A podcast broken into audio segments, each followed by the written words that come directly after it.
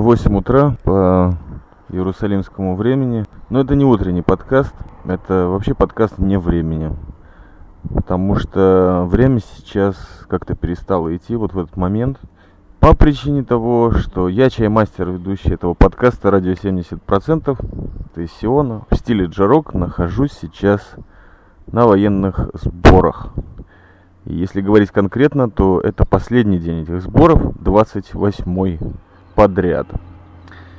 Честно говоря, это уже за многие годы впервые такой длительный срок. Самый длинный до этого был двадцать четыре дня. И поверьте, это большая разница, эти четыре дня. Хотя вообще ситуация сейчас изменилась.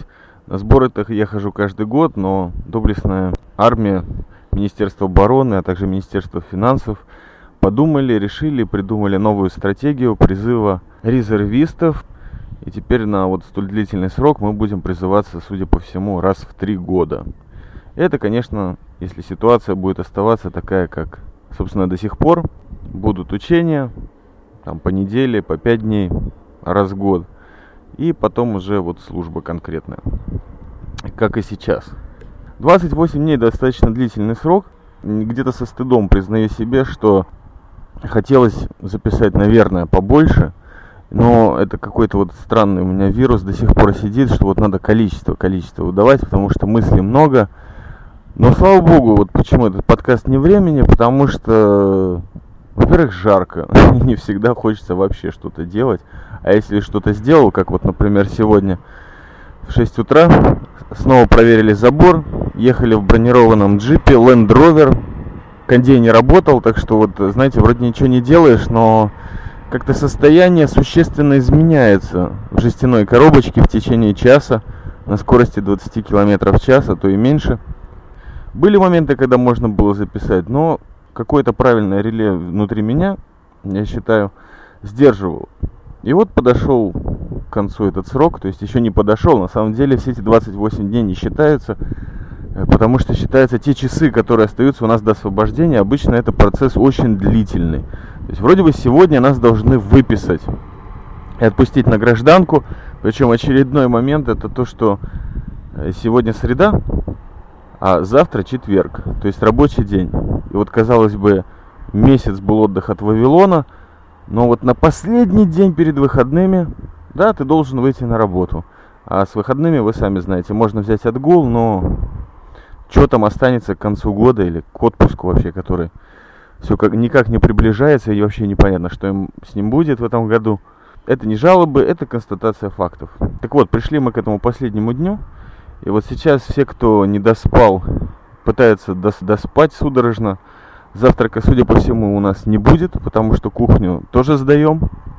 Меняют нас, кстати, срочники, а не резервисты, что уже по-своему удивительно. И, в принципе, должна быть радость, потому что, когда тебя меняют срочники, они уже приезжают четко со всем своим скарбом. Их много.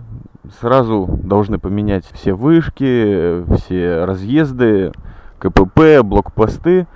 Но, судя по всему, что-то тут все неторопливо происходит. В общем, сейчас восемь утра, терапевтическая тишина. И я вот возвращаюсь где-то в своих мыслях э, неспешных к двум моментам. Во-первых, все к тому же своему злочастному первому подкасту, когда я сижу над столом, а под столом винтовка эм шестнадцать. Сейчас я конкретно забрался на вышку, и винтовка рядом со мной. И пока что еще есть тень. Место замечательное, обзор в какой-то веке. Мы находимся на севере Израиля, и обзор здесь замечательный, потому что прежде всего все зелено. И лески различные, кусты. В общем, все довольно-таки приятно, в отличие от нашего замечательного центра страны, где в основном бетонные коробки и зелень только в парках. Ну, или в салате, конечно. Значит, два момента. Первый момент, это уже, я сказал, первый подкаст, а второй момент, это марафон, подкаст «Марафон». Когда-то была такая традиция на заре русского подкастинга или в самый пик его развития, когда вот человек в течение дня, там каждый час или каждые два часа записывал подкасты, выкладывал их тут же в сеть. Иногда к этому единоличному марафону подключались другие подкастеры. В общем, получалась такая интересная сеть или цепочка различных реакций на прослушанный материал или просто каких-то реактивных мыслей на данный момент. Вот я подумал, если у меня сегодня получится, я, может быть, пару выпусков про армию запишу, а возможно, на этом выпуске все и закончится.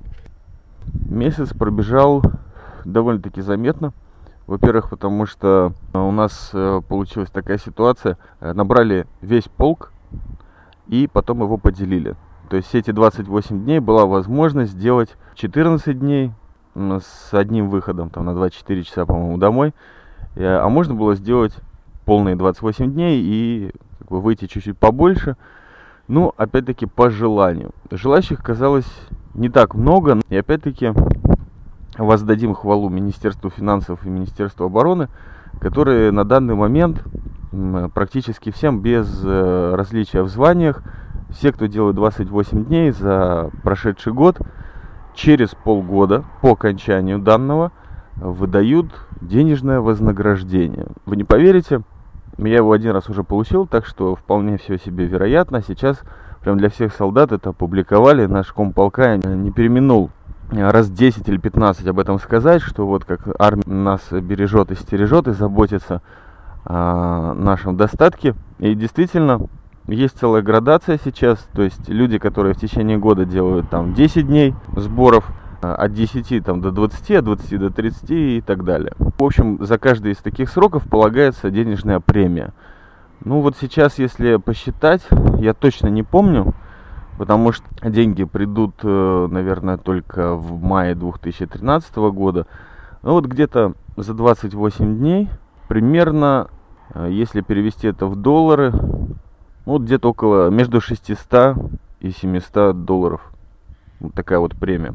Что, в принципе, конечно, деньги абсолютно не лишние, при том, что они не заходят, как сейчас обычно оплата этого месяца, когда в армии национальное страхование переводит деньги на счет той фирмы, которая платит мне зарплату, а нет, эта премия переводится мне прямо на счет, но вот через, считайте, почти год.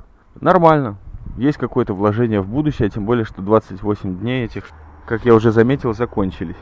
Я не думаю, что буду вам рассказывать прям все, что происходило, хотя мы находимся в местности на севере, которая в районе легендарного города Дженин, известного своими бандформированиями, которые существуют до сих пор в той или иной степени, экстремистскими группировками, да и просто детишками, которые сейчас, как известно, летние каникулы, делать им нечего, любят выйти да покидать в проезжие хаммер бутылочками с коктейльчиками Молотова, камнями, булыжниками, ну и всем, что под руку попадется, и потом весело ускакать обратно домой, тем самым, возможно, мстя за унижение их родителей, которые прошли через блокпост и были там, по их мнению, несправедливо задержаны, или вообще, что этот блокпост посреди делает. Вообще несправедливость, как в известном фильме «Страна глухих» было сказано. Город Дженин бывали, сделали нам такую небольшую турпоездку, очень интересную, но абсолютно бесполезную. Просто почувствовать, как каменные блоки с крыш или с боков падают на бронированную машину. Ну, в общем, никто не оглох, самое главное, но впечатление, конечно, бодрящее, энергетическое. Сегодняшний вот этот выпуск мне хотелось бы одной теме посвятить, которая меня первая из тех, которые меня потрясли. Конечно же, после того, как ты уже двенадцать лет ходишь на сборы, мало что тебя может потрясти, кроме какой-нибудь очередной дебильной выходки солдата или солдатки. А иногда, и это действительно случается, офицеры или офицеров, я уже не буду говорить про комполка, которого, кстати, вот очень точно окрестили или прозвали на этих сборах. Зовут его Йонатан, сокращенно Йони. Так вот, все, включая израильтян, то есть ивритоязычных, его зовут Долбойони. Я думаю, что если вы послушаете предыдущие подкасты, тоже из армейских сборов, может, год назад или полгода, вам будет примерно понятно, почему. Так вот, первая тема, которая меня потрясла на этих сборах, это оружие. Во-первых, нам неожиданно объявили, что в течение этих двадцати восьми дней, если мы выходим домой, нас выпускают без оружия впервые. То есть винтовки нужно складировать под цепь на той базе, где мы служим. Домой резервистов выпускают без личного оружия. Это было довольно странно, при том, что непонятно. Не то чтобы до этого мы из более опасных мест выходили с оружием, вроде ничего, но сейчас армия очень серьезно, как выяснилось, борется с пропажей и продажей оружия. Я не могу сказать, что это приняло какой-то глобальный, что ли, порядок, но случаться это стало довольно часто. И вот э, один человек, который нас посвящал в технику и в стратегию происходящего здесь рядом с Дженином, он рассказывал некоторые вещи из армейской жизни, как, например, солдаты, которые служат. В основном это, конечно, случается со срочниками, реже с контрактниками. У людей вдруг начинает пропадать оружие. То есть они приходят домой, возвращаются или там звонят в субботу вечером. И у меня украли винтовку. Или у меня там украли пистолет. Чаще всего винтовки, конечно, воруют, потому что более распространенное личное оружие в израильской армии. Как это происходит? Несколько путей есть. Во-первых, солдат может быть образцовым и общепоказательным человеком, просто идти домой. Но, к сожалению, такая у него судьба. Родился он в городе и, возможно, даже районе не совсем благополучном, где чуть больше криминальной активности, где чуть больше грубиянов и хулиганов всяких. И вот этот человек, образцовый солдат, возвращается домой.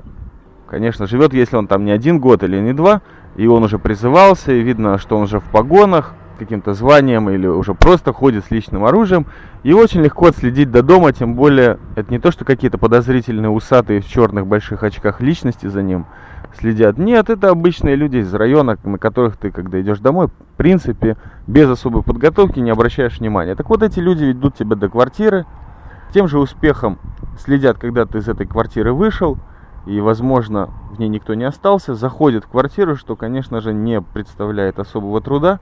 Если человек, солдат, пошел на вечеринку какую-то в пятницу вечером, допустим, или в четверг, то понятно, что будет он отсутствовать час или два. То есть за это время прекрасно можно найти винтовку, даже если она спрятана, ну, в самом укромном уголке или там за бойлером, э, на антресолях. Можно найти и также спокойно выйти. Почему это выгодно этим людям? Во-первых, потому что за винтовку, как сейчас выясняется, вообще по стране можно выручить от пятнадцати до тридцати тысяч шекелей. Чтобы вы поняли, в долларах это будет в районе шести-семи тысяч. Вот эта цена автоматической винтовки, длинной или короткой, эм шестнадцать. Например, той, с которой хожу сейчас я. Сам процесс, конечно же, грабежа, он отработан у этих людей, но та отдача, которую они получают, то есть им нужно зайти, им не нужно тащить телевизор. Им не нужно тащить там, не знаю, какие-то там драгоценности, их долго искать, каких-то укромных. Нет, оружие, оно, в принципе, даже если его кто-то разобрал, что, в принципе, не рекомендуется, не так много мест, где его можно спрятать. Вообще, по армейским законам, если ты спрятал оружие дома за двумя замками, первый считается замок от двери, а второй, допустим, от шкафа или, допустим, цепью, вы привязали его там к трубе, то с точки зрения армейского закона вы прикрыты, вас судить не будут. То есть будут, конечно, но на этом суде вас оправдают автоматически, потому что базисное количество инструкций по охране оружия дома вы выполнили. Так вот, оружие выносится, даже если его разобрать, выносится в обычной сумке спортивной, и, в принципе, не обязательно его на себе тащить на ремне, как вы понимаете. И вот, собственно, вы находите одну ценную вещь, которая стоит очень прилично.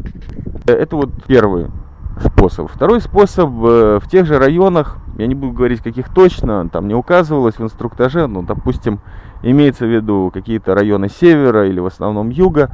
Есть многодетные семьи или просто немногодетные семьи, вы знаете, что иногда бедность, она тебя толкает на абсолютно отчаянные поступки. И, допустим, семья в долгах. Папа долго работал, тридцать лет на заводе, завод закрылся, его уволили. Депрессия, никуда не хочется устраиваться, потому что два месяца пробовал ходить на биржу труда, деньги тебе платят минимальные, работу предлагают бросовую, на которую, естественно, семью нельзя прокормить. Ты начинаешь искать какие-нибудь способы, и многие люди, например, скатываются к долгам, да, к долгам, допустим, потому что пробуют э, участвовать в каких-нибудь азартных играх, или, естественно, банк человеку без э, постоянного достатка не дает никаких суд. Ты обращаешься к тем, кто на улице, так называемый серый рынок здесь. Обращаешься для какой-то суды, чтобы там прокормить семью или подкрепить свою надежду. Ты продолжаешь выплачивать ипотечную суду по квартире, так хоть как бы продержаться на плаву. Что происходит? Естественно, что если ты одолжил деньги у так называемых серых, да, то есть у криминалов, будем говорить четко, то они тоже не дураки.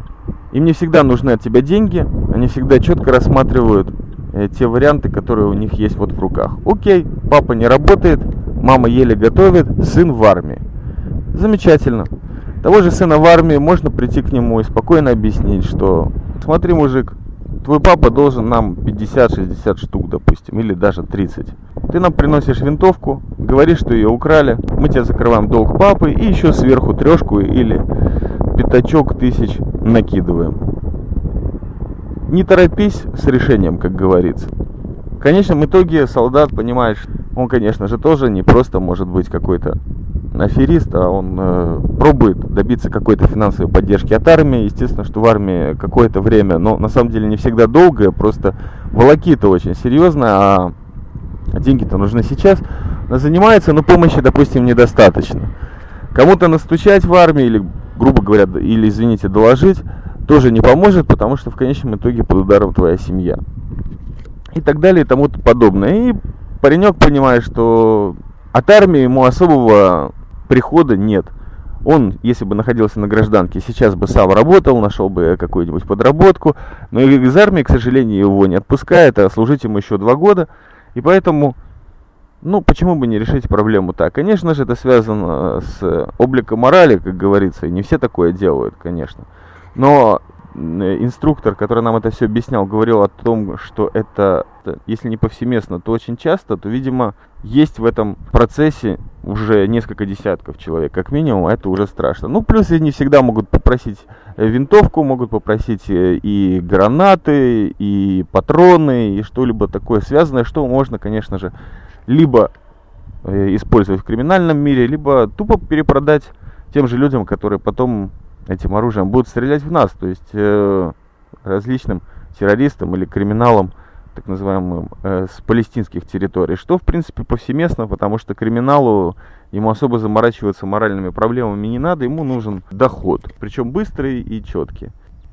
И вот к чему я все эти рассказывал ужасы вам, на самом деле они, наверное, ужасы не для вас, а для меня, просто такая занимательная информация, которая у меня, честно говоря, волосы дыбом становятся.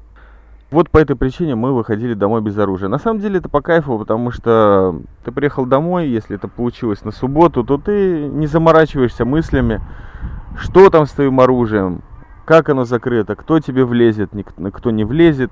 Нет, ты спокойно оставил и поехал.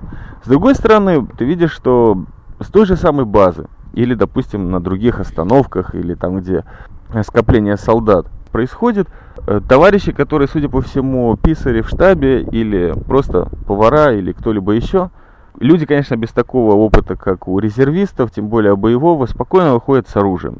То есть вот здесь логика моя где-то обрывается, ее нить. Я придерживаюсь линии в своей службе, чтобы как можно меньше спорить с приказами, уж тем более их обсуждать, но только если это уже что-то из ряда вон выходящее, потому что и так вокруг очень мало людей нас окружает, которым отдан приказ, а они не начали его обсуждать, или начали спорить, или делать встречные предложения. Так что я стараюсь в это не влезать. Но вот такая тема с оружием. Конечно же, нужно брать в расчет, что начали мы тренироваться в начале июня. И вот главная фишка, лето-то настало, вернее, я понял конкретно, как офисная крыса, сидящая в основном в Вавилоне, хотя и там у нас с кондиционером проблемы, так что мне особой разницы не было. Но когда ты с пяти утра до одиннадцати вечера бегаешь в гору туда и обратно, параллельно стреляешь или бегаешь с солдатами, тут ты понимаешь лучше всех. А лето такое вот оно, жаркое, потное, пыльное.